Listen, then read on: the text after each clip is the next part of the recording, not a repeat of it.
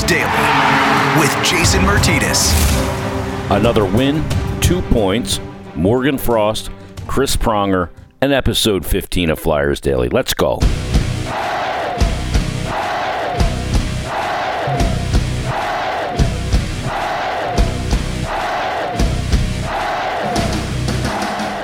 And welcome to episode number 15 of Flyers Daily with Jason Myrtetus. Uh, quick thank you, by the way, to everybody uh, leaving ratings and reviews on uh, Flyers Daily. I appreciate it a ton. If you haven't left a rating and review and you like it, leave us a good one. If you don't like it, well, maybe just don't even leave one at all. But nonetheless, thank you everybody for listening. We're having a blast doing this, bringing you what we can every day. The ebbs and flows of this season, from the heartbreaking loss to the Devils to the bounce back monster win against the Washington Capitals and a 7 2 drubbing to another win against the Florida Panthers on Monday night and a very important two points in the standings. What a game it was at the Wells Fargo Center. It was the return of Carter Hart. He made 30 saves on 31 shots. And once he settled in after the first seven or eight minutes of the game, he looked just like the flawless Carter Hart that we've come to know and gotten to see on many occasions. His movements looked good. It didn't seem like he had to shake off any rust beyond that first five or seven minutes of the game. He looked crisp. He was square to the puck. He made difficult saves look easy because that's what he does. That's the hallmark of his game.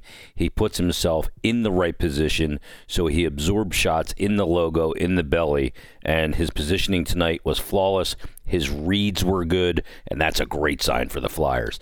They survived without Carter Hart because of great goaltending by Brian Elliott and some uh, good performance by Alex Lyon in there in that Colorado game in particular. But it's great to have Carter Hart back, and he was a big part of the win tonight. Flyers with a dominant performance over the Florida Panthers. 4 1 is your final on that Monday evening game. Uh, Flyers go down, give up the first goal of the game, just 307 into the game, but that's all Florida would get. Flyers the rest of the way. Ivan Provorov with an absolutely sick, sick high glove snipe of Sergei Bobrovsky, kind of fading away as he's kind of drifting backwards. Shoots that puck, by the way, across his body uh, to the high glove spot uh, over uh, uh Bob, and that tied the score. Then JVR, the recipient of a fantastic play by Jake Voracek. And um, I can't say enough about this play. I, said, I talked about it in the intermissions and post game after the Florida game.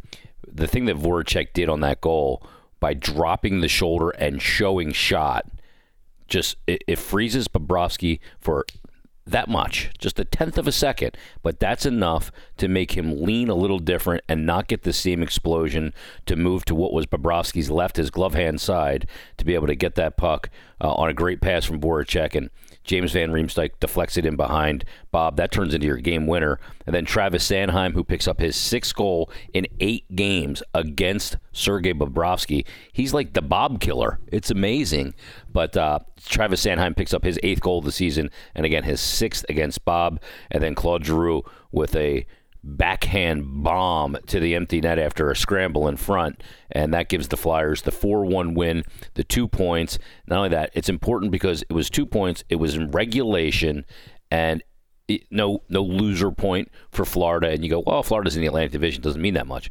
Well, that's baloney because Florida is one of those teams that if they're not in the top three in the uh, Atlantic Division, they're another team battling for one of these wild card spots, which the Flyers hold right now, wild card number two. But we'll get to that in a second because the scoreboard on Monday night, there's a couple of games we have to look at in particular. First of all, the Coyotes went in and beat the, the Canadiens and that's just a horrible loss for the Canadiens. They got the Coyotes have not been playing well really since December 17th in the addition of Taylor Hall, but still, um, the Canadiens lose that game.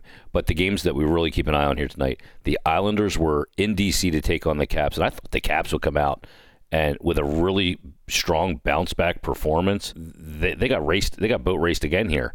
Five three. The Islanders beat the Capitals in DC, and Braden Holtby has not been good for that team. So they they don't start Holtby in this game. They go to I guess what you would term as the backup goaltender uh, there in Washington, uh, but he's been better than Holtby. So, uh, but it doesn't seem to matter. Samsonov got lit up for five goals in this game as well on just 20 shots. something's going on right now in D.C. They're not playing their best hockey, but the Islanders come away with the two points in a 5 3 win. And then what I always dread happens, and I talk about it ad nauseum. I'm sorry, people. But the Lightning end up beating the Blue Jackets, but they do it in overtime. So the Blue Jackets get that stupid loser point. Now, I know the Flyers get the stupid loser point sometimes too, but that doesn't mean I'd still be in favor of eliminating. You shouldn't get anything for a loss. But Columbus, a 2 1 loss at home. They've now lost two straight, by the way. And uh, they get the 2 1 loss at home, but they do pick up a point. So, what does that mean for the standings on this night? We'll talk about what's going to come up tomorrow night, but what it means as, you know, it, we're here on Tuesday now is that the Flyers have wild card number two. They're two points ahead of Carolina, and they're five points ahead of Florida, who they played tonight. That's why tonight was such a big game. When you talk about that battle for the wild card spot, Florida's got one game in hand on the Flyers, but they're now five points back. Now, Florida gets the two points tonight, and the Flyers don't. Then Florida is just a point back of the Flyers. Huge difference. Monster game tonight. Uh, monster game against Florida, and the Flyers will take the win. Carolina with that 67 points, they have one game in hand on the Flyers as well. But with that 69 points, Flyers one back of Columbus and have a game in hand on Columbus. Um, and then they are one back of the New York Islanders, who have two games in hand on the Flyers, but the Flyers play the New York Islanders tonight. So you had a huge game on Monday night against Florida, double meaningful game. And now you got another one coming up tonight against the Isles. The Flyers can get a win tonight. Boy, that would just be absolutely huge.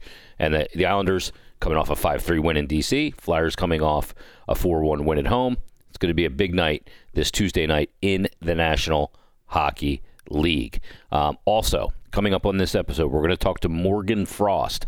The Flyers center recently called up, and since he's been called back up, Flyers 2 0. We'll see if he sticks with the team, too. It's going to be interesting when Joel Farabee gets back on the ice, and that could be as early as tonight. He's been dealing with the flu, has been practicing the last two days. We'll see if Farabee comes back and what that means for Frost. Here's what I know the Flyers love having Claude Giroux on the wing. That much I know.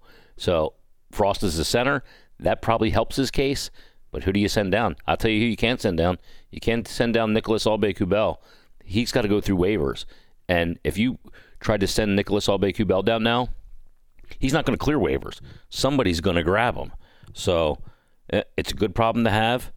But uh, that help that also obviously will go into the decision on who goes back down to the Phantoms once you get uh, Joel Farabee healthy. It's a shame because Farabee, prior to being out with the flu, was playing incredible hockey, his best hockey of the season. We'll see if he can pick right up where he left off as well. Now, also on this episode, we're going to hear from NHL Hall of Famer, former Flyer, former Norris Trophy winner, former MVP. Matter of fact, in the 99 2000 season, he won the Hart Trophy. It's Chris Pronger, and he's the last NHL defenseman to win the Hart. He won the Hart and the Norris together. They're going to be retiring his number in St. Louis coming up in a couple weeks, and uh, he'll join us here on Flyers Daily. Had a chance to catch up with him before the game. Now working for Florida in an executive position, so uh, always great conversation with Chris Pronger. And you, I reference it in the interview. He's the only guy after Patrick Kane scored that Game Six overtime winner to win the Cup that came out and spoke on the air with me that night. I know guys are shattered. I know it's a tough ask, but Chris Pronger always been a great leader, and he's a guy that came out and spoke with me on the air about that loss at that time. I'll have to see if I can dig that audio up at some point and feature parts of it here. I don't know that anybody wants to go back and relive that, but I always appreciated that Pronger did that. It was great to see him tonight, and great to see that first and foremost that he is doing well physically and uh, with which uh, was a very grueling career for him and a, and a, tough way to end it back in 2012. So we'll talk to Chris Pronger coming up in a bit. But let's get to Morgan Frost right now. Uh, Flyers get the win tonight. Frost out there centering uh, that third line once again. I thought he played really well tonight. His skating looks great, floats on the ice. He's moving his feet much more and I caught up with him right after the Florida game. We're here on Flyers Daily after the Flyers defeat the Florida Panthers with Flyers center Morgan Frost. Morgan, uh, how's it feel to be back up? And uh, certainly getting wins is, uh, makes it a little bit more enjoyable.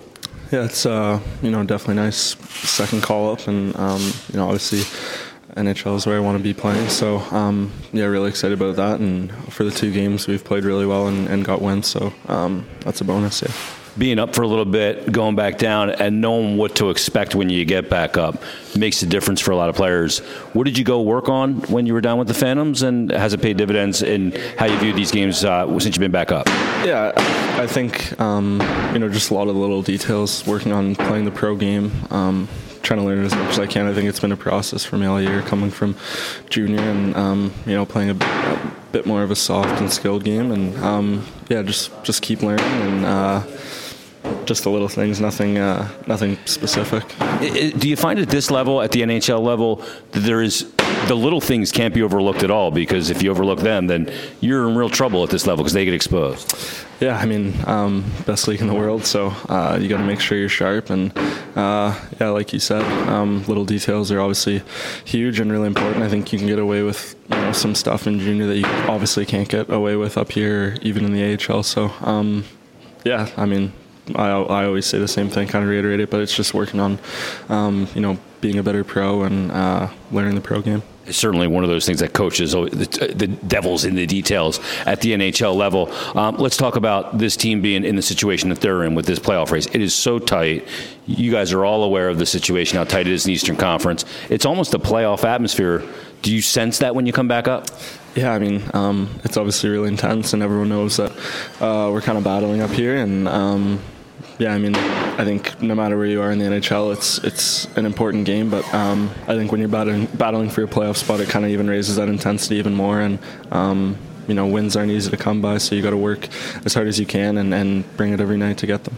Uh, the veteran guys on this team, you know, when young players come back up, uh, they take them under the wing, they help them. What do the guys tell you when you came back up? Just keep things simple, play the game that you've been playing your whole life and you love. Yeah, play your game. I think um, it's kind of cliche, but you know you don't want to come up here and try and change too many things or um, you know play nervous. Just play confident, play your game, and um, make sure you're you're working your hardest, moving your feet.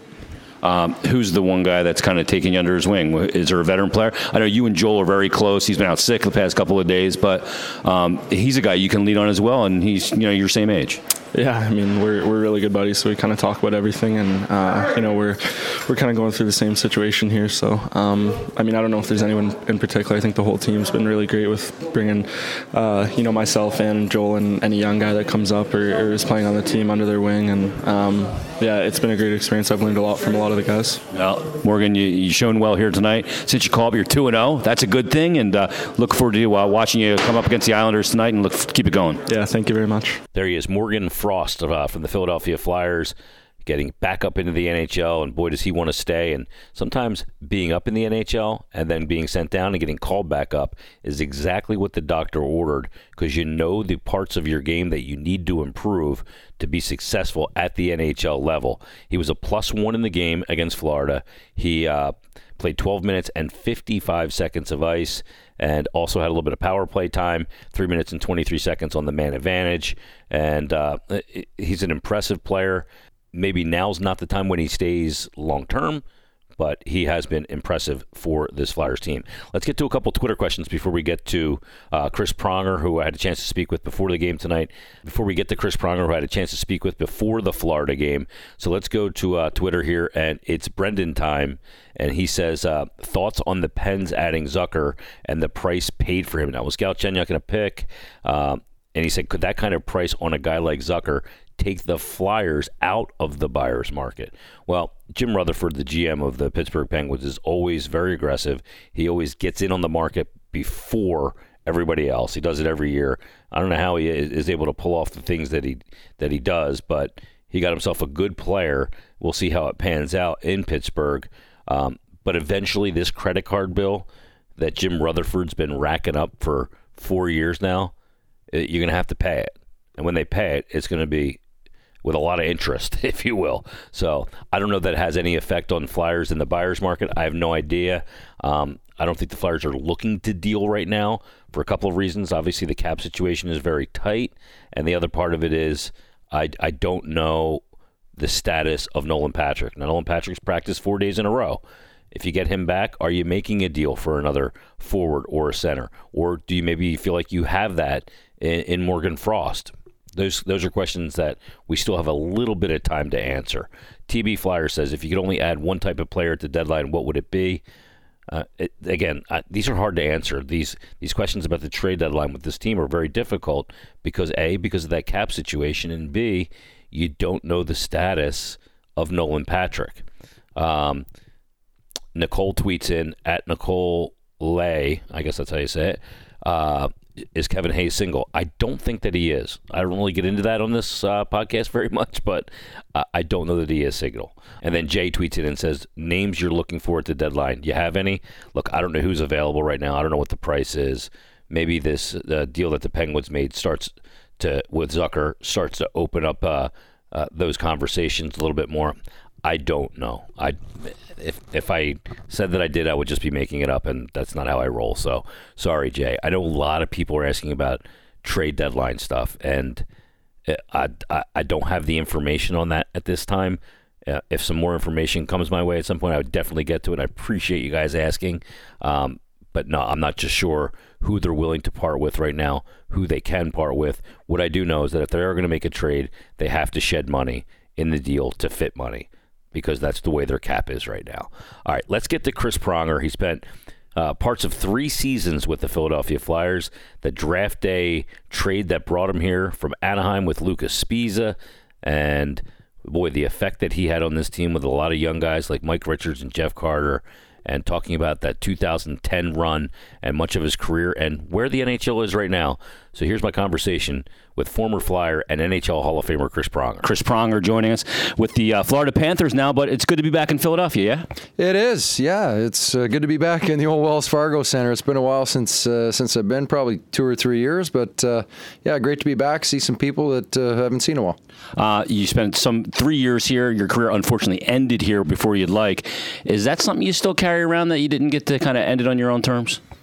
Uh, I don't. I don't think I carry that around. I just think uh, I carry around the fact that we weren't able to accomplish what, what we set out to do, and you know that's the unfortunate part of, of injuries like that. When you, you like to think you were a big part of of the team and, and our success, and you know I think some of the moves were, were made and, and built around me being there, and uh, you know so it was unfortunate and and in how things uh, unfolded, but certainly uh, uh, enjoyed my time here in Philly and, and love playing at the Wells Fargo Center in front of the, the fans here. And you're certainly a player that they liked watching. Let's talk about uh, you, have had a tremendous amount of accomplishments. In 99 2000, you won the Norris. You're the last defenseman in this league to win a Hart Trophy. You've got all the individual accomplishments, the Hall of Fame, a cup. What was it about 2010, that playoff run that made it special? Well, I think the way the team came together, the way, you know, you, you always face adversity and and forks in the road and, and what direction are you going to take and how are you going to respond to, to different scenarios? And uh, we were able to, to respond the right way and, and every time we were challenged with something pretty pretty difficult we uh, we rose to the occasion and overcame it and, and ran out of gas I think in the end uh, against Chicago. But um, it was uh, you know it was great to be a part of the, excitement in the city again and, and to see everyone rally around our team and rally around. Uh, you know, uh, winning in overtime and, and or in a shootout, pardon me, in, in that last game to, to make the playoffs, and then kind of down three nothing to come back three three nothing against Boston to, to do that, and then um, you know I think it you know we we had a legit shot to to beat Chicago. Uh, game one I think was ours to be had, and um, you know unfortunately we uh, we lost the lead a couple times in that game, and you know, had we won that first game, uh, I do believe that everything would have been a lot different. I think that was an eight-seven game, if I recall correctly. Seven-six, maybe. It was a high-scoring affair. yeah, no, no question about it. Uh, when you look back on it too, at that point in your career, you're the elder statesman. You were really, you had a young team and young leaders on that team, but you were a guy that really kind of trying to shape that going forward. Yeah, I think just trying to lead by example and and and teach them how to play to win the right way. And and you know, there's a learning curve, especially for, as you said, a young group of players that uh, that had some, some success at, at different levels, and, and as we know, at this level in this league, it's so competitive and, and so close that uh, uh, learning how to win is is sometimes the hardest thing to do, and once you learn it, uh, you continue to have a lot of success. So. Um, you know, I think I think they took a lot out of that, a lot out of the experience, and, and going that far. I think had I not been injured that year in 11 12, we had the makings of a really good team and, and really think we had a chance that year. You were always a natural born leader. After you lose the cup, and you lose in that fashion, it's tough. You lose in overtime on a goal that maybe a lot of people didn't even know went in.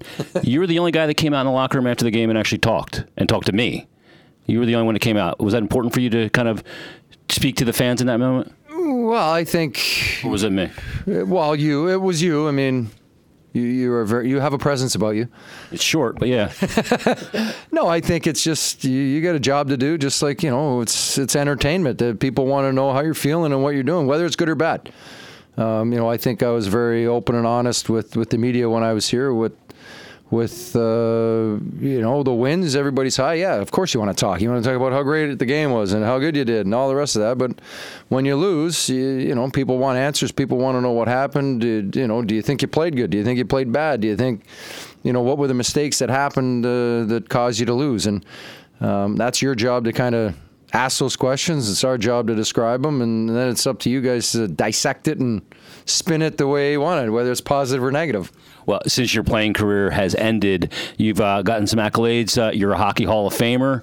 You're now in the management side. Is this kind of the plan that you uh, thought you had in place maybe when you played?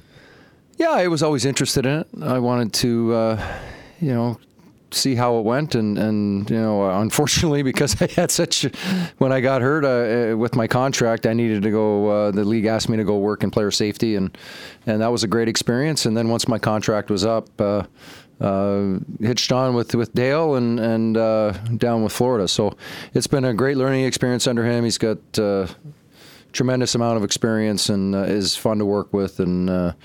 Uh, and we have a lot of laughs, uh, but we do a lot of we have a lot of hard conversations, which you need to do at that level. And um, you know, I, we try not to take ourselves too serious. I think sometimes it's big business and, and there's difficult discussions and difficult decisions that need to be made. But uh, in those moments when you can have a little bit of fun, we try to do that. Uh, is it ironic in any way that you went and worked in player safety and you were one of the more vicious players in this league. And I, I don't want to say you were competitive. Thank you, thank you.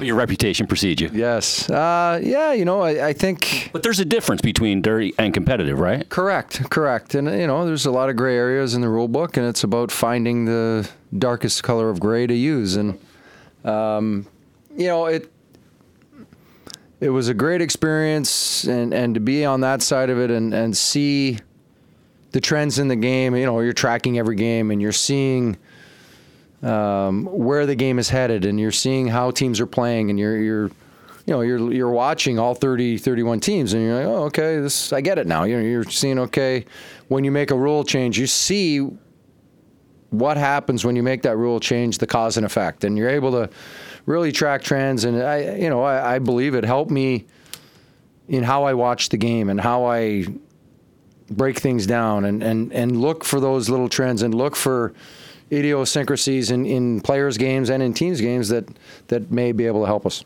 Uh, last question for Chris Pronger, the Hockey Hall of Famer, joining us, former, former Flyer as well. Um, where do you feel the game is now? Uh, there's a lot of skill, there's a ton of speed, there's a little less physicality, there's a lot less fighting, but where do you think it is right now? Yeah, I think the game's in a good place. I think you know, I think everyone would like to see a little bit more passion in the games sometimes. But I think a byproduct of that is the Titan schedule and, and how many games are crammed together with the bye week, the All Star break, and, and a lot of days off either early in the year. Everything gets kind of pushed to the back end of the schedule, and, and you get a lot of 16 games in 30 days or 15 and 30, and, and that's a lot of games. And, and it puts a, a lot of pressure on players and, and taxes them.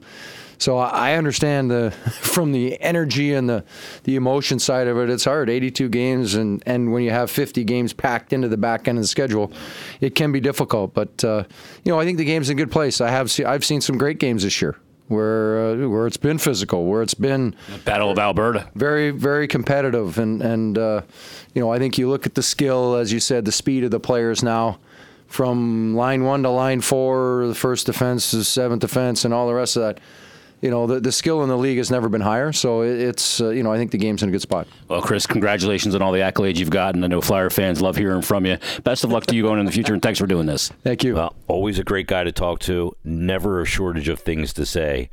Chris Pronger, thanks to him for joining us here on Flyers Daily.